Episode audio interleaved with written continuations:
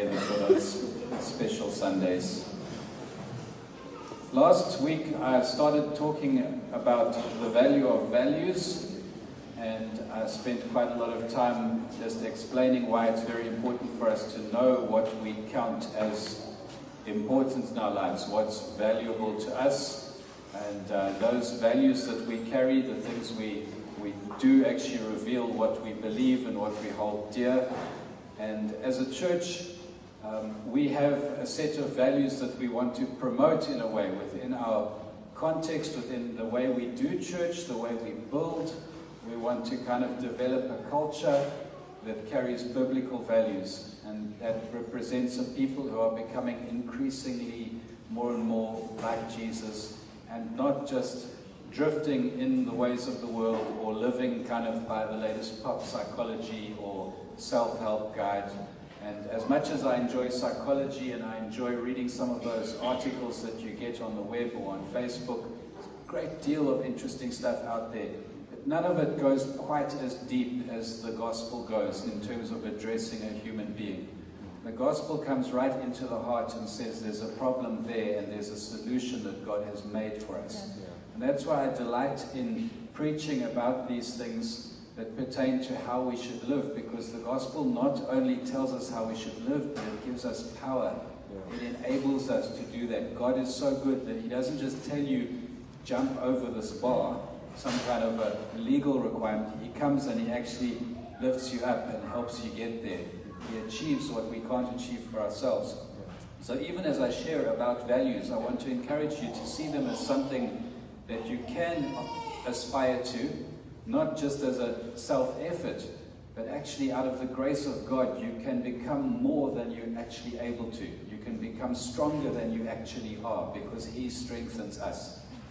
And so, um, yeah, I'm going to pray and then we'll start with some scripture.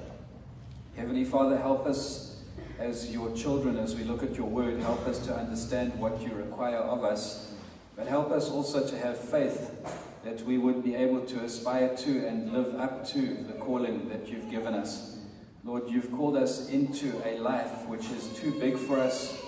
The bar is too high for us, but we know, Jesus, nothing is impossible to you. And so this morning I pray that your grace would be all over us as we hear your word, Lord. Amen. So I would love to talk about character as one of the values exemplary character, that we should become a people of noble character. And uh, this morning, you know, I would also say some of our other values that relate to that is we're a friendly people, a real people, and a happy people. Those are some of the values that we carry as a church that, that relate to our identity in ourselves, but also how we relate to others. So we're concerned about character which is in another term saying I'm interested in living a, a holy or a right life.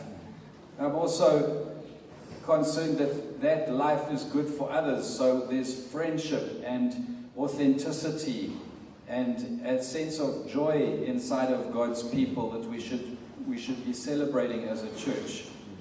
You know, the Galatians. Uh, when they were falling back into legalism, they were falling back under the law. The Judaizers were trying to persuade them to be religious and put their hope in following some, some of the rules of Judaism to find their approval. And Paul wrote to them and he said, What happened to all your joy? That's one of the first signs that you're going into the wrong territory is when you no longer feel joy in what God's called you to, or you no longer feel joy within His his uh, ecosystem. And I, I, think that's a bad place to be in. You should never come into that place where you think you have to pass that bar for your acceptance or you have to be somehow good enough for God. He's already chosen us. That's the beauty of the gospel. God has chosen us in our sin, in our failure, in our weakness, in our shame, while we're still enemies with Him. And then he comes and he calls us, and he calls us to be much, much more than we, we ever could be in our own strength. Yeah. And that's a little bit terrifying. That journey, the justification, once you understand it, it gives you the security you need. Because otherwise, the idea of sanctification would be overwhelming. It would be, God, I could never be clean. I could never make myself good enough.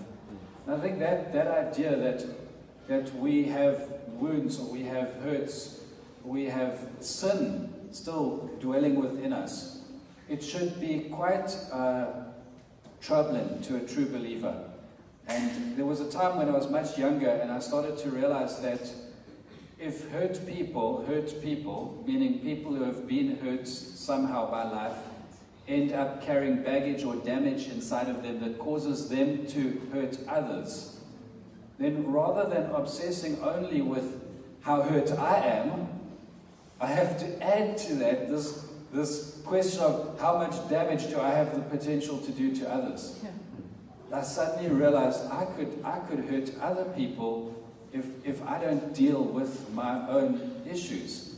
If I keep living in insecurity, then I'm going to walk around with a rejection complex, and when someone actually wants to lean on me, I'm going to cave. I'm going to be suspicious or distrustful. I'm going to lash out in a way because of that, that stuff that's inside of me. And I realized if, if we have this capacity to hurt others, then it's imperative that we seek to be healed to be made whole, to, to find in God the things that we need to be able to be better to others. So, my opening text, believe it or not, is Proverbs 31, verse 10 to 12. An excellent wife, who can find? She is more precious than jewels. The heart of her husband trusts in her, and he will have no lack of gain. She does him good and not harm all the days of her life. That's at the end of the book of Proverbs, it's this, this wife that's being described as somebody of, of noble character, an excellent wife who can find. This is, this is precious because her husband can trust in her, so she's going to do him good. He's not afraid of this woman bringing damage to his world or hurting him, she does him good and not harm all the days of her life. So you see that this text for me, I want to apply it way outside of its immediate usage of looking at a at a, a wife and saying this is like important as a character quality. And I want to say the same benefit exists for anyone mm-hmm. who has noble character. Anybody who develops within themselves noble character will start to be trusted by others, like the husband trusts the wife, and he knows that she's doing him good and she will continue to do him good all her days. And that's what I want to be to others. I want to be somebody who's got some kind of virtue, some kind of goodness, some kind of noble character that they don't have to feel threatened by me, that my hurts aren't going to hurt them because I've processed those things with Jesus. And I would like to be someone who does good to others. But until we then look at character as something that's got to be attended to, maybe we just stay where we're at. So, in a sense, I want to join these ideas of personal growth to sanctification and say it's a holy process. It's not just a psychological improvement, it's a holy process that God wants to bring about in His people. In um, the King James Version, that that verse, Proverbs 31, verse 10 says, Who can find a virtuous woman? Just like saying it like that. Who can find a good woman? It's rare. That's, that's a bit like, that's a bit hard on the woman sitting here.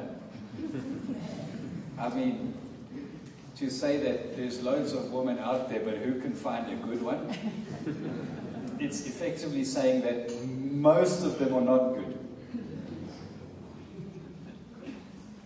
Most of us are not good. The, the, the point of this is that, that, that good is a rare thing. It's, it's, not, it's not there by default. You, you weren't born a good person. You were born with an innate ability to want to like yourself and believe you're good. But when you get more honest, you realize actually there's all kinds of junk going on in us. We're not virtuous by nature, we're sinful by nature. We, we actually have within us the capacity to do great harm to other people. You can be mean, you can be jealous, you can be selfish, you can be argumentative, you can be rebellious, you can be unsubmissive as a man too. Men are also meant to submit in this world. There's authority and you can reject it. You can be in a bad relationship with the, your peers. You can be contentious. That means always wanting to have an argument and always wanting to just push your point. And you can be arrogant. You can be very unpleasant. That's kind of not that uncommon. That's most people are actually carrying that stuff as well. And so, how, how does it work then in God's economy? Like, are you just stuck with having to search and search and search until you find a good person? Not at all. The point is that God wants to make us good. David said to God, Create in me a clean heart renew a right spirit in me. And so when David looked at his state, he was like Paul in, in Romans 7 saying, Oh, wretch that I am. Or like that line from the, the, the hymn, Amazing grace, how sweet the sound that saved a wretch like me. Wretched man that I am. God, I'm, I'm, I'm not clean, I'm contaminated. Create in me a clean heart, renew in me a right spirit. And so God comes and He actually promises to do that. He says, When you become a believer, I'm going to take out this heart of stone, this heart of flesh or sinfulness, and I'm going to put uh, uh, the heart of sinfulness, I should say, I'm going to put in a heart of flesh, a heart that's alive, a heart that's beating, instead of your dead heart, the heart that's in sin, your hard heart, your cold heart. And God comes and He does that, and He gives us a new nature. The only problem is, He doesn't immediately kill us. that's the only problem. If He immediately killed us, it would all be hunky dory. It would all be perfect because you would go from being saved to being with Jesus in heaven, and you could receive your new body you could receive your crown that you didn't earn and then you lay it down at Jesus' feet. You could go from zero to a hundred and skip all the steps in between. But God doesn't do that. When He saves us, He simply gives us a new heart, and the old flesh and sinful nature is still there. And then He starts teaching us through His word. Put to death, therefore, what is carnal in you Stop following the lusts of your flesh. Stop obeying the old nature. Those who are led by the Spirit are the sons of God. He says you could be led by your flesh or led by the Spirit. You, as a being, now need to follow Jesus actively the rest of your life as a disciple who says, I'm going to try to become like you, my master, my new master, Jesus. I want to follow you. And God says, But while you go down that road, you need to also not listen to the voice of your flesh tempting you to sin. And this is the, the problem. We live with this dual nature, if you like the old me, the new me. And the one is passing away and will ultimately die when this mortal body dies. And that's why, I, as a believer, I look forward to death. I look forward to death not because um, I'm crazy, I mean, I, I don't look forward to dying. I don't, I don't want to go through old age and pain and suffering and all of that, but I look forward to the end, end, end. Not the process leading up to it, but the end, end where I finally die because then I am freed from this body that is held captive to some degree to its lusts and its, its weaknesses. Tiredness, grumpiness, boredom, all of those things will be removed in eternity, we're going to not need to sleep. We won't have the sun because God will be the light, and God doesn't cease to be light, and there's no more night and day. There's actually just energy for everything good. There's just no grumpiness and tiredness. There's no lack of inspiration. There's no mental block when you need to be creative. In heaven, you'll be able to just do all the great things that your the good part of you now feels frustrated when you can't find the energy or you can't find the motivation or the self discipline. So look at this.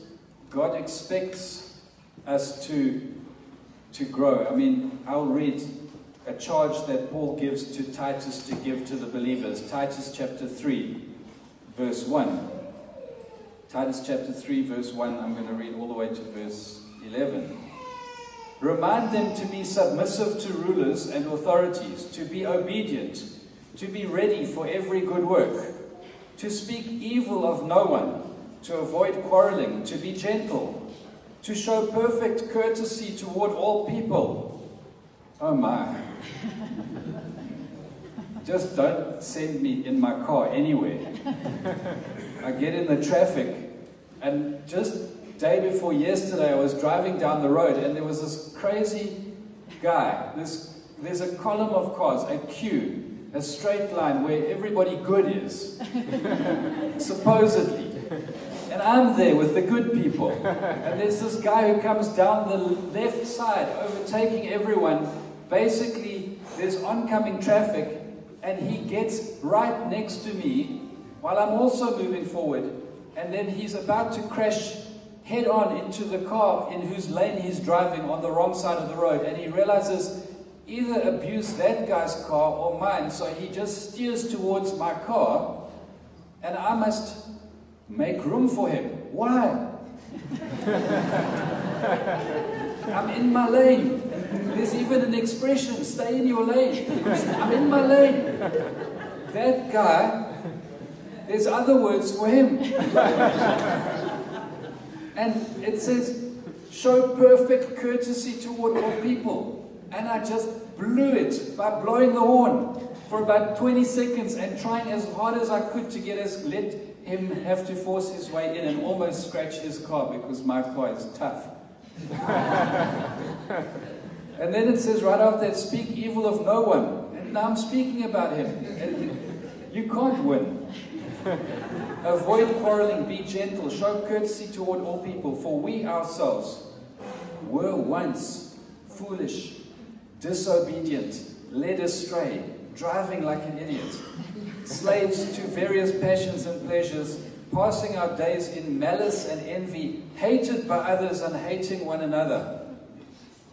That's an incredible contrast that God expects a transition from being like those guys who don't care about other people, who live just competing with one another, hating and hating, and, and it's just a mess on the one side. Foolish, disobedient, led astray, slaves to various passions and pleasures, living for alcohol, living for sex, living for all kinds of false gods that don't actually satisfy your soul, passing your days that way. But when the goodness and loving kindness of God our Savior appeared, Wow, there's your inspiration. When the goodness and loving kindness of God our Savior appeared, He saved us. I mean, those that was us. Those guys. He saved us not because of works done by us in righteousness, but according to His own mercy, by the washing of regeneration and renewal of the Holy Spirit whom he poured out on us richly Christ our Savior. So God came to me at some point in my life when I was basically full of all kinds of wrong stuff and not worthy of his mercy. And he came and he washed me and regenerated me by his Holy Spirit. He showed me mercy when I didn't deserve mercy the goodness and loving kindness of God our Savior appeared. That's what Scripture says. Suddenly we see it. Jesus is altogether good and lovely. And then he comes and he gives us, being justified by his grace, we might become heirs according to the hope of eternal life. The saying is trustworthy. And I want you to insist on these things so that those who have believed in God may be careful to devote themselves to good works. In other words, good living, being of good character. It's, it all works together. You don't just do good works when you stay a bad person, but God comes and He gives you a new heart and says, Look how good I am. Now start to live like that. These things are excellent and profitable for people. But avoid foolish controversies, genealogies, dissensions, and quarrels about the law, for they are unprofitable and worthless. As for a person who stirs up division after warning him once and then twice, have nothing more to do with him, knowing that such a person is warped and sinful, he is self condemned. In 1 Corinthians 15, verse 33, Paul writes, Do not be deceived, bad company ruins good morals. So, there's a, there's a, a good example and a good action from Jesus. Not only does he show us how we should live, but he comes and he gives us eternal life. He comes as one who is good, who gives mercy and love, and then says, Become a merciful, loving person. It's not just that Jesus loves us and gives us his mercy. He says, I'll actually supply you with a heart that would want to be merciful to others and love other people. Now go and live that way, live empowered. But at the same time, bad company ruins good character, good morals. That's why we can say things like, Show me your friends and I'll show you your future. Because outside of Jesus, other people also play a role in our lives. And when we come to Jesus, we have to stick with him, which means sometimes leaving behind some of the people that have been bad for us. People who are pulling us down, people who are corrupting us. Some of the young guys here will know when you became a Christian, you entered into a problem where some of your friends want you to do things that you know aren't good for you to party too hard. Like, I'm all for having fun, eh? I mean, I'm all for having a, a, life that has color and meaning. But there's a time where God says, those guys are actually just leading you down a path that goes towards trouble and pain and hurt and heartbreak and destruction. Their way of life ultimately is going to pull you down. They don't have respect for authority. They don't have respect for limits. They don't have self discipline or self restraint. They love getting drunk and then they feel miserable about themselves later. They love sleeping around, but then they feel constantly guilty at some other level of their lives. They, they love to claim to be uh, free, but they're actually enslaved to those passions. And God says, now, bad company will corrupt good character. In His Word, He says, you've got to be able to choose now which direction you want your life to go in. Start aligning your life with the right people. Proverbs 27, verse 17 says, Iron sharpens iron, and one man sharpens another. That's the counter example. So, if bad company can corrupt good character, then good company can improve character. Now you start to see that character, and this is totally agreed on by the psychologists of today, character is shapeable. You aren't stuck in being a bad person if you think you're a bad person. You may have been uncaring up until today, but from tomorrow you can become kinder. You can become more caring. The only thing that can truly motivate that change, though, is the revelation of the ultimate good person, Jesus. And without a vision of Jesus, without us seeing this guy is living the life because he is the person that I should be like, you, you don't have you don't have the right reference point. So iron sharpens iron, one man sharpens another.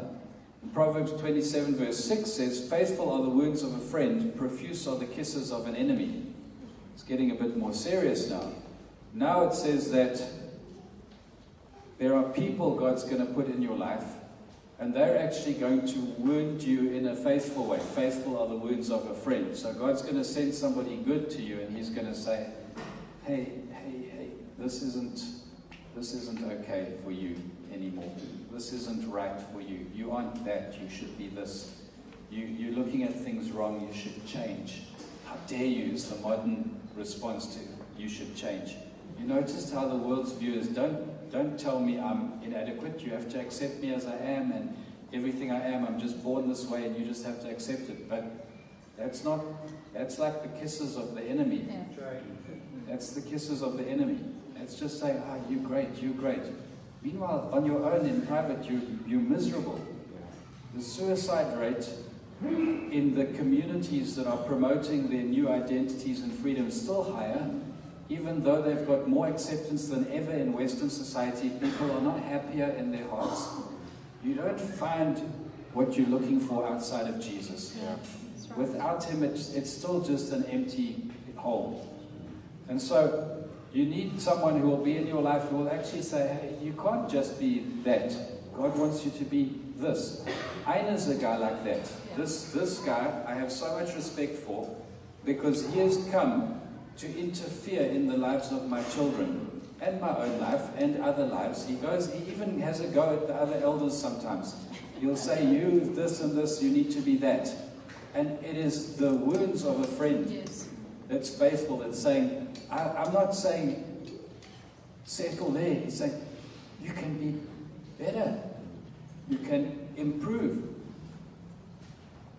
This is how character can be formed. As iron sharpens iron, there's friction, there's confrontation, there's offense sometimes. And sadly, if you take offense, if the moment he comes to call me out on something and say, ah, you shouldn't be doing this, you should be doing that, my first response is just like, who are you to say that? Ah, you, you have no right to criticize me. You're not standing in my shoes. That, that phrase that someone's not standing in your shoes that they can't identify, it's a, it's a cop out, it's a weak excuse for not growing. But instead, yeah, we hide behind a fence and we say, that guy didn't have the right to say that to me. How dare they? But actually, when you look at the Word of God, we're constantly called to deal with our own selves. Take the speck out of your own eye before you take the log out of someone else's. Oh, sorry, it's the log out of your own eye before you try to take the speck out of someone else's eye. And we, we're called on to deal with ourselves. So if you're not dealing with yourself, you haven't read the scriptures. They say things like, rid yourself of these things, and then lists a whole bunch of stuff. And do these things, and then lists a whole bunch of good stuff. Uh, it speaks in scripture about vessels that are prepared for use, vessels of honor that have been washed clean. And so when I realized God could use me, then I started going to Him to say, God, prepare me. God, wash me. God, search my heart. See if there's any wrong way within me, and then lead me in your paths and in your ways. That I was doing as like an 18 year old, and I've never stopped because there's always stuff that God has to dredge out of our hearts and call us to repent of. And so I, I, I- I see this not as self improvement, but more like a kind of surrendering to God and saying, God, I want you to scrutinize my soul. I don't just want you to improve my personality. I don't want you to just teach me how to win friends and influence people so I can be a better salesman. I want you to look deep into the heart of me and show me where the junk is. And then I want to bring that junk and just lay it at the foot of the cross. And that's, that's very, very difficult to do. And it's even harder when God sends someone to act as the catalyst. when God sends somebody to be the one that sh- somehow stirs up the junk within you and provokes you. But you know what? If God says that you could prepare yourself for service by allowing Him to plumb the depths of your soul and to find the waywardness in you, and that you would repent of it and you would set yourself apart to Him to do these things in your life ongoingly. The fact that He calls you to do that means it's possible. Yes. It means it's possible to dredge the junk and clean the silt out of those places. And you know what? When you look at a passage of scripture like 1 Timothy 3, and you read about elders and deacons, and it lists these character qualifications. The elder should be this, this, and this, not drunk, given too much wine, or able, self disciplined, and his children should be in order, and deacons likewise. And all these things are character issues. It's amazing. Because what we do is we always look at the other things. We say, what about the gifting? You've got to have the skill or the talent or the gift. But those things are far harder to, to, to change, actually. Like, I, if I'm not musical, I'm probably not going to become musical. And if I'm short, I'm never going to be tall. Scripture is very clear about that one. It says, "Who of you, by being anxious about, you know, adding an inch to your height, you know, could do it?" You can't. You can't change that part of who you are.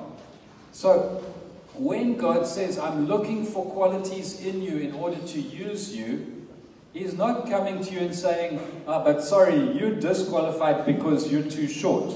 or you're disqualified because you're too dumb, or you're disqualified because you have blue eyes, or you're disqualified because you're white, or he doesn't look at the things that you can't change, he looks at the things that you can change. And those character qualifications can be developed in someone, and they're not therefore just for deacons and elders. In 1 Timothy 3, when you read it, you shouldn't go and read that as a list of things just for being a leader in the church. You should look at it as what every Christian should be. Right. And effectively, then God's saying through Paul to Timothy, when you choose people to serve me, choose the ones that have processed the junk out of their lives. Choose the ones who took seriously the reformation that I want to bring in their character. Choose the ones that submitted to the attrition, the hard blows of iron sharpening iron. Choose the ones who have suffered because suffering has produced character in their lives, and character gives them hope. And choose the ones that have made it their business to repent and renounce and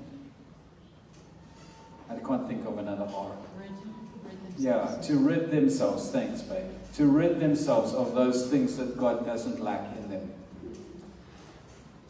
For me, I feel like it's an imperative that believers attend to character. There's a priesthood of all believers, but not all of us are actually wanting to make ourselves ready for God's use. We're all priests, according to the New Testament. We're a priesthood of all believers. So to make yourself ready for God's use isn't to make yourself uh, go to Bible school and then try and become a preacher. I mean, that might be your calling, but it's probably not. Your calling might be to be a school principal or to be a teacher or a bus driver. I, I don't know. Those things are equally noble if you have become of noble character.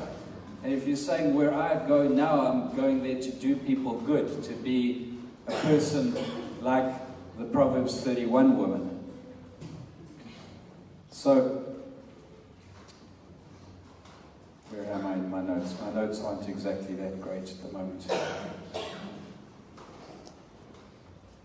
Let me wrap up there. I just want to wanted to put that forward to you that this idea exists that we could become holy.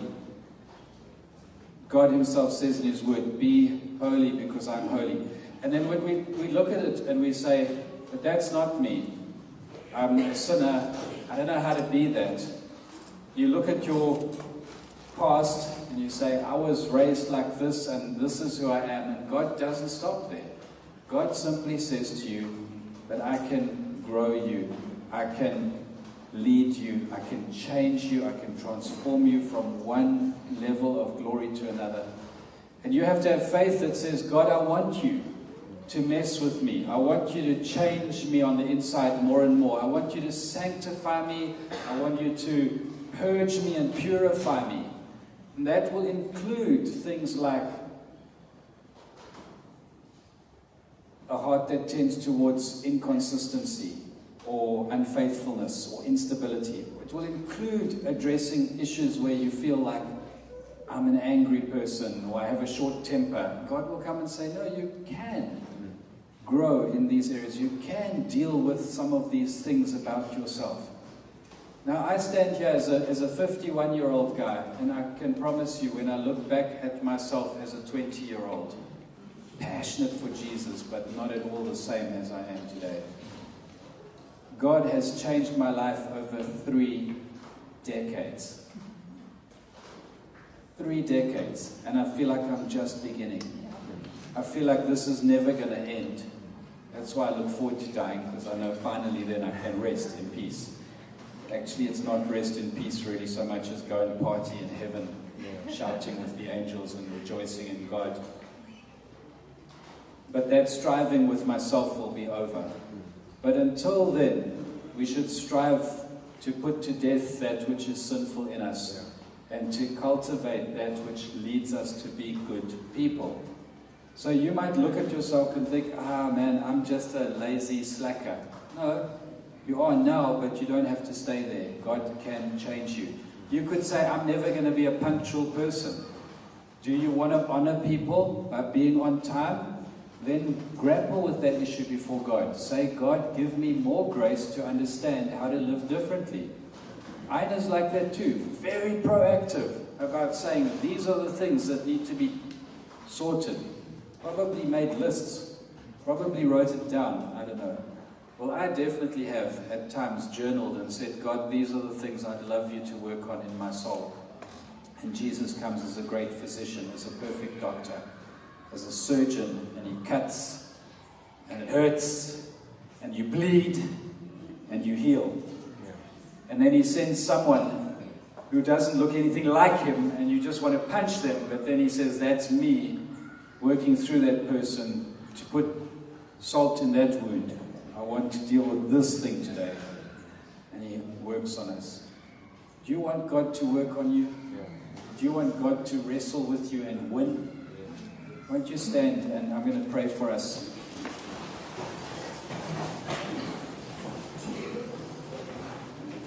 Heavenly Father, as we stand before you, we come as a people who are far from complete works. We're far from holy. We have character issues and deficiencies. But Jesus, you are alive. Jesus, you are at work in us. Jesus, you will never stop because you said you are the author and the finisher of our faith. You are the beginning and the end. You are the Alpha, the Omega. You are, you are the bookends. And in the middle, Lord, there is sometimes chaos. And I ask God, come into our chaos and change us.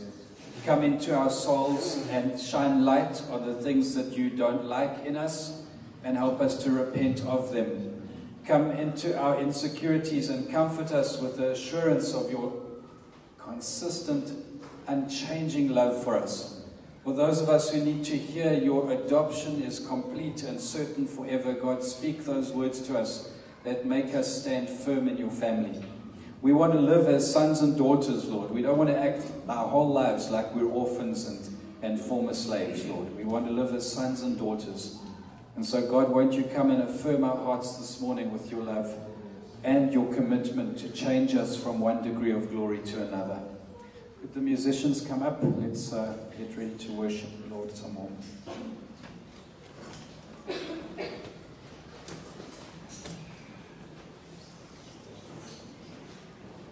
Father, as we get ready to worship, I ask you to speak the words of love and hope not condemnation, but a call, a call to something greater, Lord. Lord, when I looked as a young person at my life and I said, This is not something you can accept, I'm not someone you can accept, you said to me that you accept me, that you receive me not based on my own merits, but based on Jesus. From there, Lord, I discovered a love that I could count on, that was prevailing and, and, and never changing and Lord, as your love has been the bedrock of my life, I thank you that you've given me grace to grow up more and more into the image and likeness of Christ. And I pray for each one of us to decide today that that's what we want. We want to be growing up into the image and likeness of Christ. Help us, Lord.